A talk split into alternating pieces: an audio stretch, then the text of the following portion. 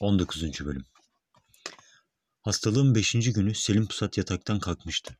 Fakat öyle güçsüzdü ki büyük odada o pek sevdiği yürümesini yapmıyor, yalnız oturuyordu. Pehriz, ateş ve iştahsızlık bir insanı bu kadar çökertmiş olamazdı. Ona asıl vuran Oya katlı Melo'nun, sonra Doktor Selim Kay'in, arkadan da Cezmi Oğuz'un yalnız birliği, ağız birliği etmiş gibi aynı şeyleri söylemesiydi.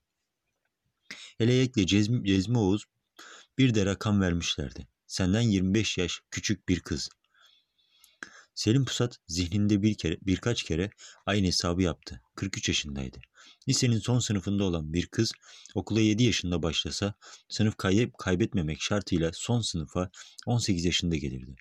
Yani 43 yaşındaki bir erkekten 25 yaş küçük olarak. Bir hesap bu kadar tutabilirdi. Fakat ne çıkar? Kendisi o kıza aşık değildi ki. Birdenbire içinde bir ferahlık duydu. Sinirleri bozulmuş olduğu için söylenenlerin tesirinde kalmış, tahminleri faraziyeleri çek gibi görünmüştü. Selim böyle vicdanı ile muhasebe yaparken Ayşe odaya girdi. Son günlerde bir şey Selim'in dikkatini çekmişti. Ayşe kendisine şimdiye kadar görmeye alışmadığı şekilde ısrarla bakıyordu. Bu bakış dostça veya düşmanca değil, insanın içini okumak isteyen meraklı bir bakıştı. İşte şimdi yine öyle bakıyor. Bu bakış Selim'i rahatsız ediyordu. Ayşe gözlerini ondan ayırmadan yarın kızlar seni ziyarete gelecek dedi ve Selim içini büyük bir sıkıntının kapladığını duydu. Geçmiş olsun demek için mi? Hem öyle hem de Ayşe sözünü tamamlamadı. Selim de ne olduğunu sormadı. Çünkü Ayşe'nin bakışlarında artık öfkelenmeye başlamıştı. Soğuk bir tavırla buyursunlar dedi ve başını pencereye çevirerek Ayşe'nin varlığından habersizmiş gibi dış manzarayı seyre başladı. Ertesi günü sıcak bir ikindi zamanı kapı çalınınca Pusat ürperdiğini hissetti. Ne oluyordu? Nihayet üç tane çocuk geliyordu. Öyleyse heyecana benzeyen bu hal, bu ürperiş neydi? Kendi kendisine kızdı. İnsanın kendi kendisine kızmasının ne berbat şey olduğunu tecrübeyle biliyordu. Kızlar içeriye girerken ayağa kalktığı zaman birdenbire hiçbir şey göremedi. Işık kızlar gözlerini mi kamaştırmıştı? Belki kamaştıracaklardı ama Selim doktorun tavsiyesini unutarak askerlikten kalma alışkanlıkla ayağa sert bir hareketle kalkmış ve yüksek tansiyon dolayısıyla bir an için gözleri dumanlanarak çevreyi görmez olmuştu. Duman sıyrıldığı zaman karşısında Aydolu ile Nurkan gülümseyerek duruyor, geçmiş olsun efendim diyorlardı. Güntülü onların arkasındaydı. Arkadaşları gibi gülümseyerek değil, yırtıcı bakışlarla bakıyordu. Selim'in önüne geldiği zaman onlar gibi elini uzatmadı. Fakat gönül alıcı kelimelerini Selim'in çok iyi tanıdığı bir ahenkle sıraladı. Çabuk iyileşmeseydiniz çok üzülecektik.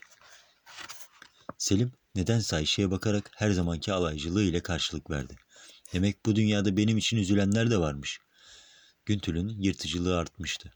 Elbette vardır ama ben başka bir bakımdan üzüleceğimizi anlatmak istemiştim. Bir an odada derin bir sessizlik oldu. Selim yeniden bir ürperti duydu. Bu Allah'ın belası kendisini kızdırmak için mi gelmişti? Zayıf haline, solgun benzine rağmen çok bir, dik bir tonla üzülmediğinize göre mesele yok dedi. Güntülü bu sertliği hiç aldırmadı. Kendimizi size biraz beğendirmek istiyoruz diye başladı. Bizden hiç hoşlanmadığınızı, değer vermediğinizi biliyoruz. Şimdi elimize bir fırsat geçti. Öbür gün okulumuzda veda çayı ve töreni var. Sizi davet etmeye geldik. Bir zarf uzattı. Pusat'ın zarfa bakışlarında hiç de saklanmayan bir küçümseme vardı. Nutuklar söyleyip şiirler mi okuyacaksınız? Jimnastik gösterileri de yapacağız. Bazı askerliğe de yarayan beden hareketleri olacak. Selim bu konuşmalar sırasında kıvamını bulmuştu alaylarına başladı. Geçit resmi de yapacak mısınız? Evet. İşte bunu görmek için geleceğim. Kim bilir nasıl bir geçit resmi olacak. Beğeneceksiniz. Sizi selamlayarak geçmek için yerinizi ön sıralarda ayırdık. Ama kendimizi yine de beğendiremezsek bahçemizi mutlaka seveceksiniz. Tam sizin istediğiniz gibi ağaç ve yeşilliklerle dolu. Huzur verici bir yerdir. Son sınıf Son sınıfın veda törenini yap yapacağı pazar günü hava çok sıcaktı. Ayşe kayıtsız görünen Selim'in bugüne istekle hazırlandığını anlamıştı. Hastalığı geçmiş, rapor süresi dolmuştu. Yarın da tekrar göreve başlayacaktı. Okulun bahçe kapısında izci kılıklı beyaz jimnastik elbiseli birçok kız mihmandarlık ediyordu. Ayşe'ye büyük bir saygı gösterdiler ve bazıları birbirlerine Selim hakkında bir şeyler fısıldadılar. Birkaç adım sonra ikisini Nurkan ile Aydol'u karşıladı. Atlet giyimleri onlara çok yakışmıştı. Bu kızların o kadar nazik bir gülümseyişleri vardı ki pusata garip bir şey düşündürdü. İçinden dünyadaki bütün kızlar bu tılsımlı gülümseyişle gülse insanlar bahtiyar olurdu dedi. Sonra hemen bu romantizmden sıyrılarak Ayşe'nin gözünden kaçmayan bir rahatlıkla Güntülü nerede diye sordu. Şurada efendim. İki genç kız 20 adım kadar ileride bir ağacı gösteriyordu.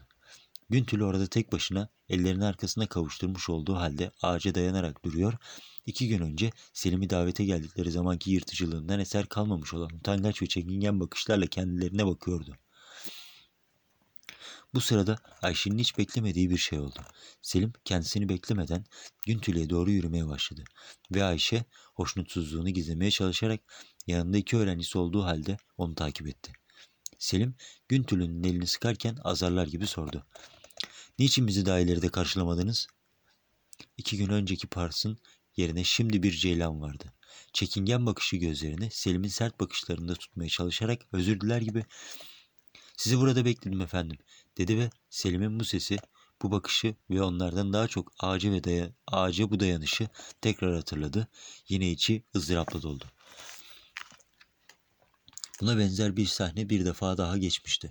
İşte onun nerede ve ne zaman olduğunu hatırlamamak pusatı öldürüyordu. Kendini kaybetmiş gibiydi. Dumanlar içinde kaybolduğunu sanıyordu. Dumanlar dağıldı, kendisine geldiği zaman kademeli iskemlesinin sıralandığı bir yerde yanında Ayşe olduğu halde ön sırada oturduğunu gördü. Müdür konuşuyordu. Selim bu çeşit basma kalıp konuşmalardan tiksinirdi.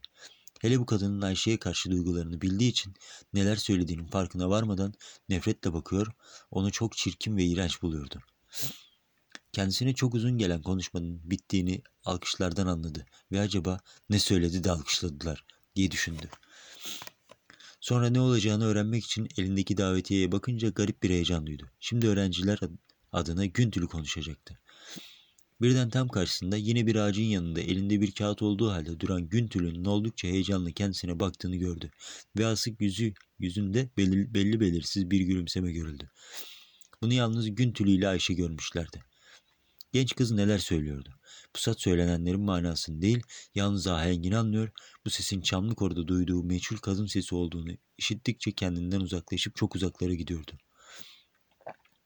Ön sıraya oturdukları dakikadan beri kendisini kontrol eden Ayşe, Selim'de bir garip hal olduğunu farkındaydı. Gözlerini gün tüleye dikmiş olduğu halde onu görmediğini de anlamıştı. Öyleyse böyle bütün ruhu ve gönlüyle neden dinliyordu? Güntülü bütün sıkıntılarına rağmen okuldaki hayatlarının hayalden bile üstün ve derin bir zevkle geçtiğini söylerken Selim irkildi ve Çamlık oraya giderken Güntül'ün kendisine okuduğu şiiri hatırladı. Sevda gibi bir gizli emel ruhuna sinmiş. Bir haski hayalden bile üstün ve derinmiş. Gökten gelerek gönlüne rüzgar gibi inmiş. Bir sır ki bu ölsen bile açamazsın. Şimdi Güntül'ü konuşmasını tamamıyla Selim Pusat'a bakarak yaparken bakışları yine vahşileşmişti. Artık Selim onun sesini de duymuyor, yalnız korkunç güzellikteki gözlerine bakıyordu. Ayşe bu bakışmalardan rahatsız olmuştu. Fakat birkaç saniye sonra bu rahatsızlık büyük bir şaşkınlık içinde kayboldu. Çünkü konuşma bittiği zaman Güntülü'yü aşırı gösterilerle alkışlayan talebeler ve hocalık dolayısıyla buna katılan öğretmenlerden başka Selim Pusat da herhalde ömründe ilk defa birisini alkışlıyor, Güntülü de başıyla selam vererek bu alkışa teşekkür ediyordu. Geçit resmi yapılacaktı. Önce bütün sınıflardan izciler, arkadan da bu yıl okulu bitiren sınıf yürüyecekti. Beden eğitimi öğretmeninin kumandasında ilerleyen izcilerin başında bir trompet mangası, yürüyüşün düzenini sağlıyordu. Genç kızlar, romantik kızlar, nazlı kızlar falan ama trompetle geçit resmine çıkınca bunda yine de askeri bir eda bulunmalıydı. Selim adımların düzgün atılmasına rağmen bu yürüyüş karikatürünü görünce birden yaman bir hayal kırıklığına uğradı ve biraz önce farkında olmadan Güntülü'yü alkışlarken duyduğu ferahlığı kaybetti. Ayşe bu yürüyüşü Selim'in hiç beğenmediğini, onun için kaşlarının çatılıp sert baktığını anladı. Aslında Selim sert değil, kırgın bakıyordu. Genç kızlar tarafından yapılsa bile askeri bir tören bu kadar kepaze edilebilir miydi? Geçit resmi, resmi nihayet askeri bir yürüyüştü ve askerlere yakışır şehirde şekilde yapılmalıydı. Beyninde düşünceler birbirini kovalar ve bunun tartışması yapılırken birdenbire dalgınlığından kurtularak gözlerini geçişe dikti. Son sınıf atlet kılığı ile geçiyordu. Hangi mucize olmuştu da yürüyüş kıvamına girilmiş yoksa kızlar perinin sihirli değneği mi dokunmuştu? Bu yürüyüş güzel, belki de çok güzeldi. Işık kızlar son bangaydılar. Niçin diye kendi kendine soran Selim cevabını bulmakta da gecikmedi. Önde edebiyat şubesi öğrencileri vardı. Fenciler arkada kalmışlardı. Son manganın birinci sırasında Güntülü, Aydolu ve Nurkan yan yanaydılar. Dirsek temasını kaybetmeden yürüyüşleri, selam için baş çevirişleri askerci olmuştu. Selim'in 4-5 adım önünden geçiyorlardı. Kızların yüzleri ciddi olmakla beraber gözlerinin içi gülüyordu. Deminden beri onu göz hapsinde tutan Ayşe, birdenbire Selim'in suratının nasıldığını, adeta hakarete uğramış gibi öfkelendiğini görerek yavaşça ''Ne oluyorsun?'' diye sordu. Soru cevapsız kalmış ve geçit resmi bitmişti. Atletik gösteriler ve ritmik hareketler başlıyordu. Bütün davetlilerin merakla ve beğenerek seyrettikleri bu program parçasını Selim görmedi. Bir aralık normal okul kıyafetlerini giymiş Güntürlü'nün belirerek çaya buyurun demesine kadar ne hareketler yapıldığının kaç dakika geçtiğinin farkında olmadı. Masalarda bol bisküvi ve pasta bulunuyor, izciler bardaklara çay dolduruyordu. Güntülü en nazik gülümseyişleriyle sordu. Geçit resmini nasıl buldunuz efendim? Pusat buna en sert, en sert tavrıyla cevap verdi. Siz olmasaydınız belki güzel olacaktı. Ayşe şaşırarak söze karışmak için davranırken gülümseyişi kaybolmayan Güntülü büyük bir soğukkanlılıkla ''Kusurum neydi efendim?'' diye sordu. Pusat alaycılığını takınmıştı. Tek başına bir takımı bozan kahramanlar görülmüştür. Siz de galiba onlara nezire yap yaparak bugün tek başınıza bir geçit resmi bozdunuz. Kalabalıkta başkalarının da işittiği bu sert edalı sözler üzerine Ayşe çıkıştı. Kızıma neden böyle söylüyorsun Selim? Ne yanlışı vardı sanki? Ben hiçbir eksikliğini görmedim. Selim Ayşe'ye döndü. Daha ne yapacaktı? Manga başında olduğu halde selam sahasına girince başını sağa çevirdi. Ayşe bir şey anlamamıştı. Çevirirse ne olur diye sordu. Bir şey olmaz. Geçit resmi bozulur. Ayşe hala anlamamıştı. Güntülü hala gülümsüyordu. Selim devam etti. Başta bulunanlar yanındakilerin hizayı koruması için baş çevirmez. Güntülü çevirdi. Ayşe, Selim'in böyle bir kusuru asla hoş görmeyeceğini bildiği için sustu. Fakat Güntülü susmuyordu. Biliyorum efendim. Bilerek yapmak kusur olmaktan çıkar suç olur.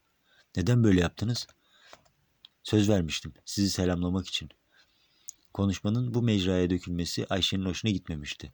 Selim Ayşe'ye bakmakta devam ederek cevap verdi. Beni bahtiyar ettiniz. Fakat sözünüzü tutmak için manganın başında bulunmayabilirdiniz. Ama o zaman daha uzaktan selam vermiş olacaktım. Selim buna cevap vermedi. Sarhoş olmuştu. Deminden beri elinde tuttuğu çay bardağını şarap kadehi gibi kaldırarak şerefinize içiyorum dedi. Dönüyorlardı. Yakıcı bir güneş vardı. Selim'in yüzü iyice kızarmış, başı yine yanmaya başlamıştı. Tam yarın vazifeye başlayacakken yeniden hastalanmak çok tatsız hatta utanç verici olacaktı. Elini yüzünde gezdirip sıcaklığı iyice duyduktan sonra beni galiba güneş çarptı dedi. Ayşe gayet durgundu. Selim'in yıllarca düşünse tahmin edemeyeceği bir cevap verdi. Seni güneş değil gün çarptı. Selim sarsılmıştı. Okuldan çıkalı beri solunda yürüdüğü halde dikkat etmediği birisi kolundan tutarak çok yavaş bir sesle ilave etti. Sizi gün değil, gün türlü çarptı yüzbaşım. Hayretle başını çeviren pusat Yekin iğrenç bakışlarıyla yüz yüze geldi.